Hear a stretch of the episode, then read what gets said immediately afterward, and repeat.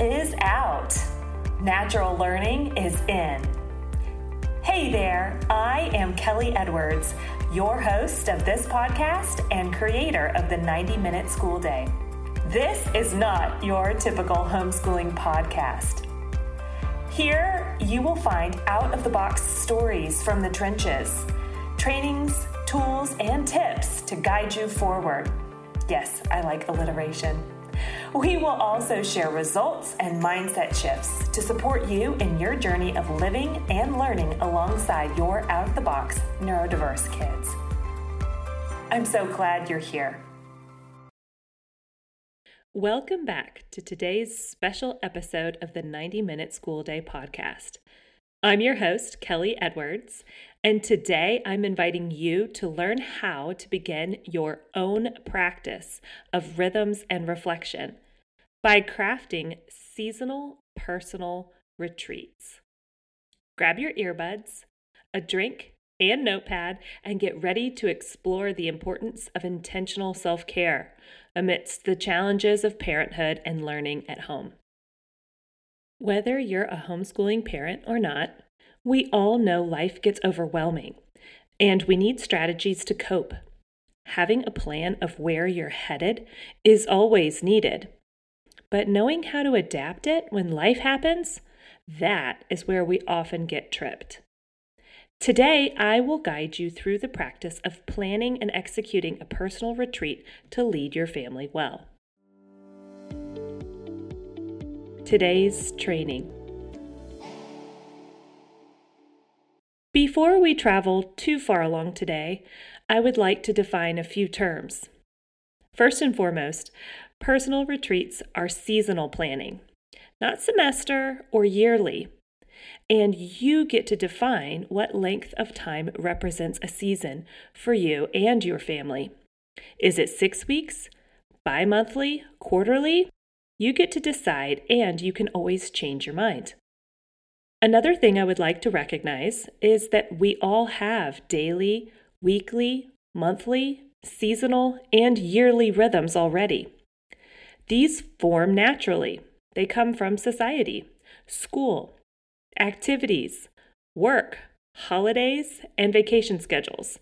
And those are just to name a few. And if you're feeling stressed out or burned out, your rhythms likely don't have enough margin in them, or they're not aligned with your values, or both. We all have seasons where this is inevitable. Think about having a new baby, adding someone to your family. Maybe perhaps you're moving, having a job change, a death in the family, elder care, a new pet, or a health crisis. In these seasons, we need to evaluate and pull back to compensate for these unforeseen shifts or changes in our needs.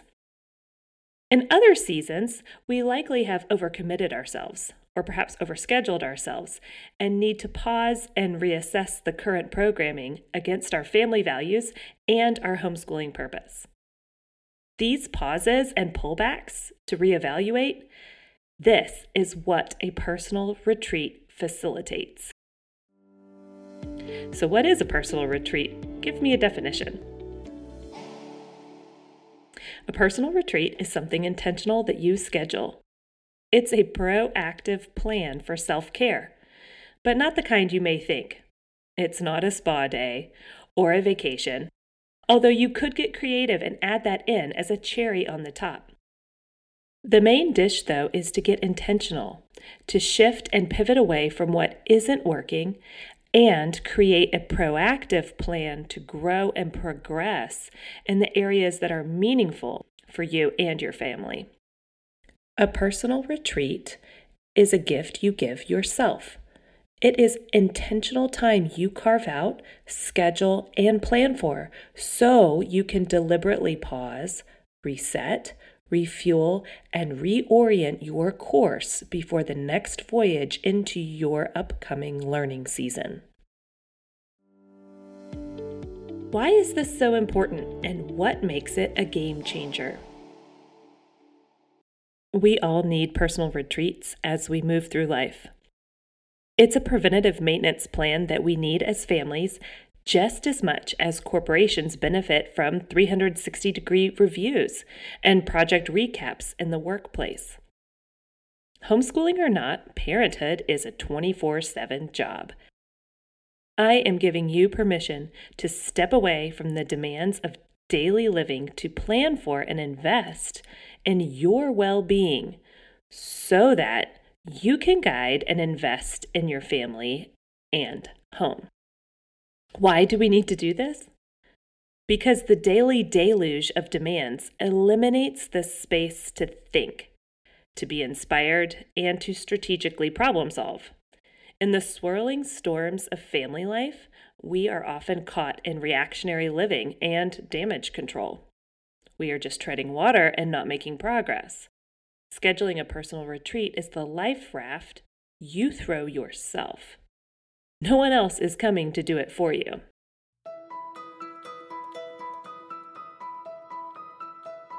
Do you enjoy listening to other homeschoolers share their stories and ask their questions?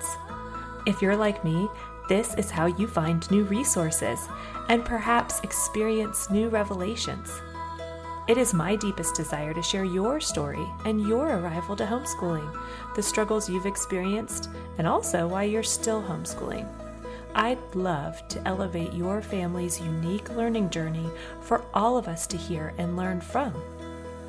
I truly believe we have more in common than we have differences, and sharing our individual struggles and strengths is a way we can grow in empathy and understanding of one another, perhaps even inspiring a new avenue of learning to embark on in our own learning lives.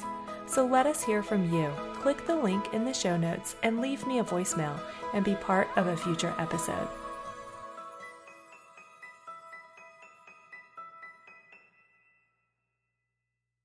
Retreating gives us clarity. It allows space for reflection and remembrance and gratitude and realignment so we can continue to grow and lead our children well. Taking the time to reflect and learn from our lived experiences ensures that we continue to progress and move forward with purpose. When should I schedule my retreat? As I mentioned earlier, personal retreats are seasonal. You get to decide and adapt the timing as your needs change over time. To start, reflect and think about the natural places of burnout or the desire to shift gears you experience already throughout the course of a year. If you're looking for a place to start, you can also think societally. There is always a shift around the new year where people's energy gets up to make big changes and resolutions. We all sort of experience spring fever. And there's that kind of new school year atmosphere that hits in back to school season. Those are the times where I take my retreats. I take them between Christmas and New Year, late April to May, and late summer. Depending on which hemisphere you live in, this may look different. How long does a personal retreat need to be? This is your decision and what you're able to schedule for yourself. I do recommend a minimum of an entire day, from morning until after dinner, to start. Personal retreats can take various forms because they're personal. You get to adapt them to you. Some prefer a day away, while others opt for occasional trips. Seasonal considerations play a role. The key is to engage in activities that feed and rejuvenate you. I've built mine over the years to include getaways with my husband, where we plan together. I've also planned getaways solo to a conference or to hang with girlfriends. And in those scenarios, I usually tack on a day either before or after to plan, or I'll plan during the travel and open spaces in the itinerary. Most times, though, I just leave home for the day. Planning for your planning. How to plan your exit for your personal retreat. Creating intentional time for you to reflect, reset, refuel, and retreat is a practice you can implement under any budget. However, it does take some preparation and planning ahead of time. Here's some guidance on the pre-work to maximize the return on your investment. First, you need to decide where are you going to go. Think about what excites you. I hope it's obvious why retreating, doing a personal retreat, can't be as productive at home in your typical environment as it is away from home. But just in case, here's a reminder. At home, the chores and mess will distract you, not to mention the people that live there in your home with you. But there is also the energy and openness that fuels your spirit when you leave your usual location and are in a new space or a favorite one. So whether it's a beautiful cafe, an outdoor table at a restaurant or a winery, a lounge in a hotel, a bench in a park, the novelty of a new environment inspires and expands your ability to get creative and problem solve. So in addition to picking a location, begin to ruminate and jot down thoughts or agenda items you want to accomplish or the big problem you're hoping to creatively solve. Get specific on what you need during this time. Do a brain dump, if you will. Some suggestions to consider or to get you going are to write down what your personal outcomes are, what you need to do to reach these outcomes. Where can this best happen that won't clutter your mind with distractions or demands? And always, when you're thinking about planning for your personal retreat, add more time than you think you need. Take the whole day. What about my kids? My advice to you is to schedule your retreat with your spouse, perhaps on a weekend, or hire a babysitter. If that's not available to you, then ask a family member to take care of or come watch the kids, or you could coordinate a personal retreat swap date with a friend and then return the favor for her. Figure out the logistics and cover for your daily responsibilities for that day you'll be away. For instance, do you need childcare, or do you have older kids that are able to be self-sufficient with some prep? What about meals? Can you make them ahead? Is another family member able to cover these meals? What about ordering takeout or heating up a frozen dinner? Have a conversation with your family and make sure everyone is on the same page. This is good modeling on how to ask for what you need and have it respected. Include your children's and spouse's highs and lows and interests from your last learning season, as well as any declarations and interests for the upcoming one. Then, mark the date on your calendar and take the time. Get creative with these and problem solve and make this a priority. I promise you, you won't regret it. What do you take with you? I take a journal, sometimes my computer, a book or two. You can use some of them or not. And I always have earbuds and walking shoes. The art of retreating. What do I do on my retreat? Just like any retreat you may go to, it's time to reflect, enjoy yourself, relax, and then problem solve and plan. Reflecting on the past season and year is essential. Relaxing and enjoying some downtime helps by opening our hearts and our minds to creativity and solutions we can involve in setting goals and realigning our personal rhythms. Often, my personal one-day retreat looks something like this. I drive to a nearby town and I walk among the shops. I'll take a long break in a cute coffee shop or a pretty hotel lobby. I may then get up and wander a park or a neighborhood if it's nice, and then have lunch at a restaurant of my choosing. I often poke around a new library or bookstore, perhaps an antique shop, a stationery shop, or a home decor shop. I will listen to a podcast or audiobook on the way to and from this little town, or I may chat on the phone with a friend. These things that you choose to do should feed and rejuvenate you. So think about what energizes and inspires you. In these spaces that I mentioned, I'm often flushed with creative ideas or inspiration, which I may jot down in my phone. And during the day, I have 30 to 45-minute sessions where I stop, sit, and dive into a reflection or planning session, like that coffee shop, the lunch I take, sitting at a bench in a park. I revisit any of my notes and usually answer questions like, where am I personally in my life? Where am I wanting to go?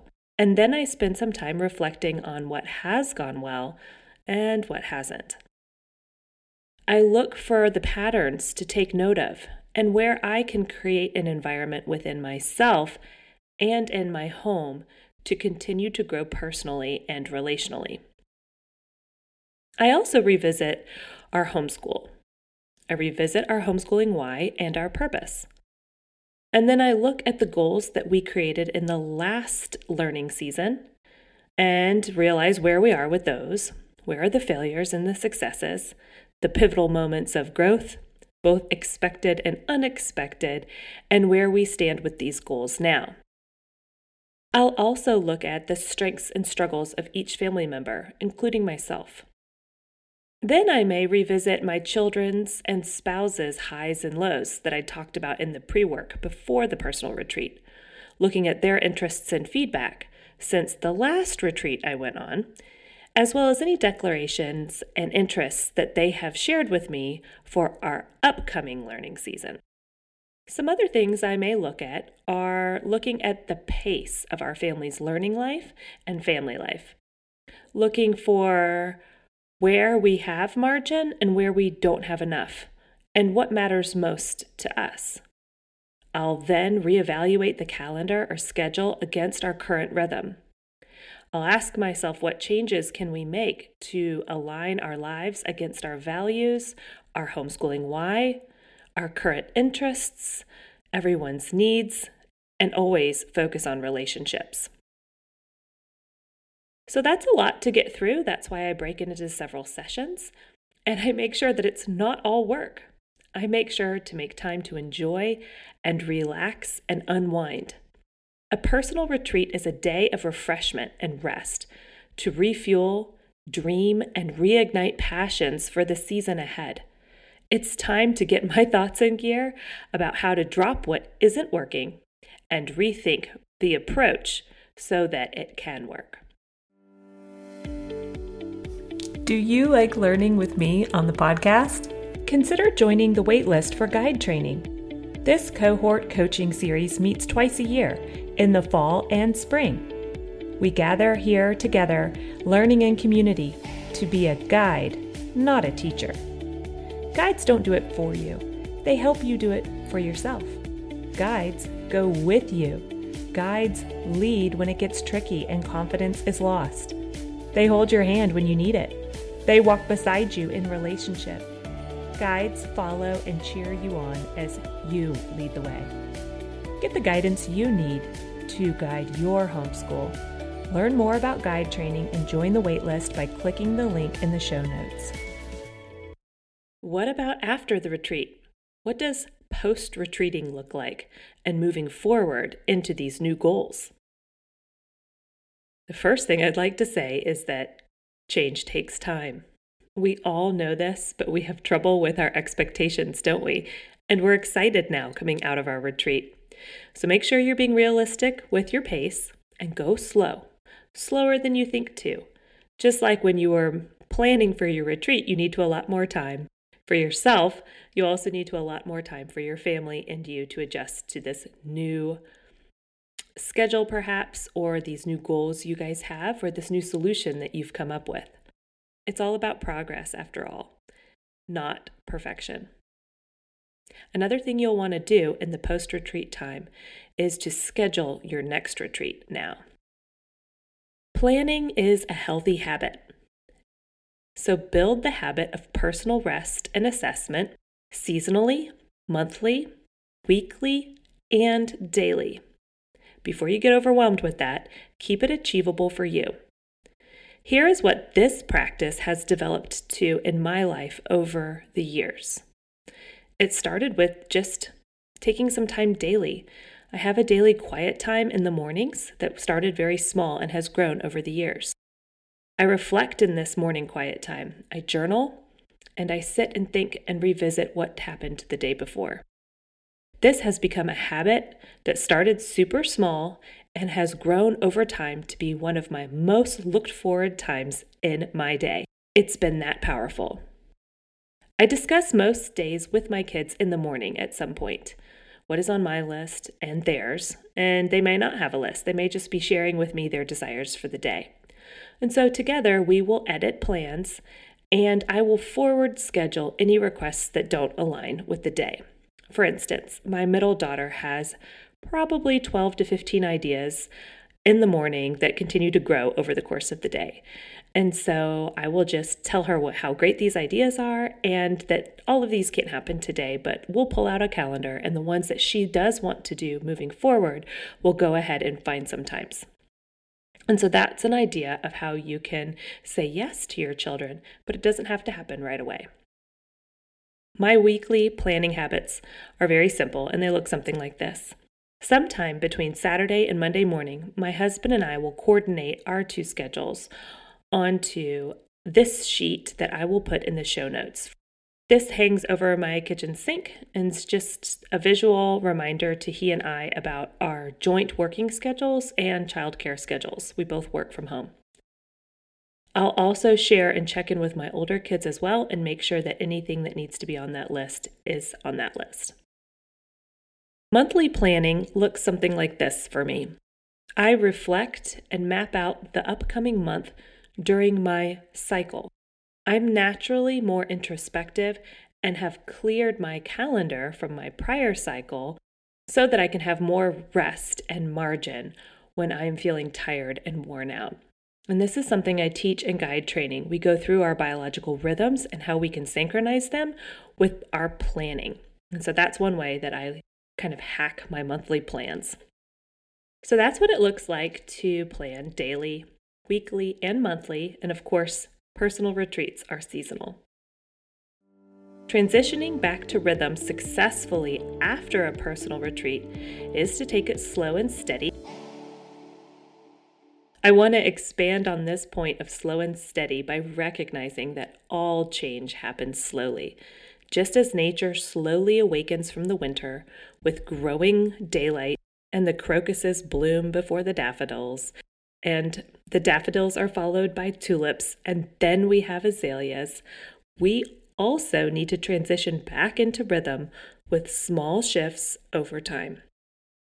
A full day of all of your great ideas on the first day back from your retreat might work in the short term for a few days, but then you'll hit a friction point that first week as excitement wanes and groans increase. So instead, set everyone up for success and pick up your new rhythms slowly. Start with the quick wins first, the ones everyone is most excited about. And then be ready to reapproach former boiling points with a new lens and add them back last. Less is truly more.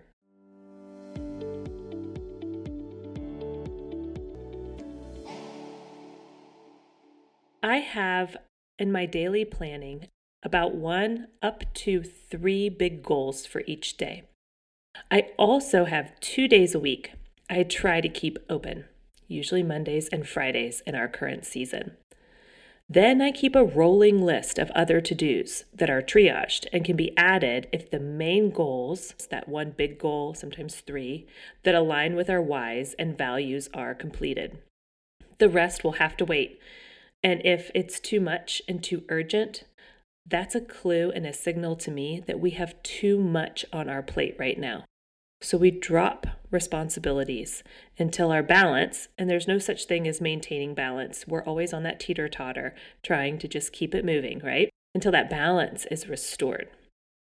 So just as an example, I'll use my day from yesterday. Yesterday, at the time I'm recording this, was Wednesday. And on Wednesdays, my number one goal that repeats every week is getting one of my daughters to her therapy. That's the number one big goal. And so knowing that we have this big transition out of the home, we have a long drive, we have therapy, a drive back, and then transition back into our daily lives, that can take pretty much all of our emotional bandwidth for the day, depending on how we're doing. So on top of that one goal to get her out on Wednesdays to her therapy, we'll have a learning goal. And then I usually just hope to feed my family. And so those are my three goals that day. And depending on how the day goes, I might get some laundry done. We may be able to get some other things that are on the list. But on a day where it's difficult, all I have to do is get that one big goal done. And then I look for somewhere in the balance of the week. Again, I keep Mondays and Fridays open to absorb those other bigger goals. And I know that this sounds super slow, but this is the best way we have found over time to work in our family life in such a way that drops the demands and allows everybody freedom of choice and agency over their schedules. And that's why the 90-minute school day works so well, because it is such a low time requirement that you can break up and schedule throughout the day. And it may look more like a 30-minute school day some days, or maybe you just don't have a school day at all, and then you might have a 90-minute on the other days. And so having that autonomy over your schedule, but that framework so you can be assured that things happen when they're supposed to happen, is really a game changer. And it's all about planning and relooking at learning as a lifestyle instead of something that is accomplished a certain number of days each week for 36 weeks a year. It really can change everything, but that's more about de-schooling. So before I get off track, I want to just thank you for being with me here today. As we defined and learned how to employ personal retreats as an essential tool for seasonal planning, emphasizing the need to evaluate and adjust our rhythms frequently, especially when life throws unexpected challenges our way. We discussed the importance of these intentional breaks in preventing burnout and fostering personal and familial growth. Remember, personal retreats are not mere indulgences. They are proactive plans for self-care. They provide clarity and space for reflection and strategic problem solving. I shared insights into when and how you can plan your retreats, what you can bring along, and I encourage you to take the time to relax, enjoy, and rejuvenate during this time. As we wrap up, remember that change takes time, so be patient, especially with yourself, and go slow. Progress, not perfection, is the goal. Plan your next retreat now and make it a healthy habit, integrating personal rest and assessment to your routine on a seasonal, monthly, weekly, and daily basis. Reflection requires space and quiet so that you can remember, reflect, focus on gratitude, and learn from failures. It's a purposeful realignment so that you can continue to grow and lead your family well. The practice of reflection, quiet time, and intentional planning can lead to a transformative result in your daily life and homeschooling journey. Keep it achievable and know it will grow over time. And most importantly, prioritize your well-being so that you can continue to guide and invest in your family. Until next time, take care, nurture yourself, and thrive on your homeschooling journey.